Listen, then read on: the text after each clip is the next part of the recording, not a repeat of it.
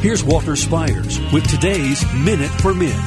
The name of the first toll road says it all, the My Way Highway. There's even a famous song with that title. When it comes to doing things my way, we are in great company of many men in the Bible. Consider Adam off-roading in the bushes, hiding from God.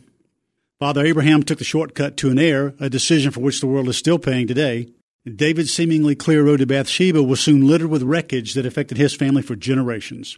And God showed Jonah the road he wanted him to take, but Jonah disagreed and ran the other direction. And Jesus told the rich young ruler he was close to the kingdom of heaven, but he turned back to his own road because he did not like Jesus' final direction.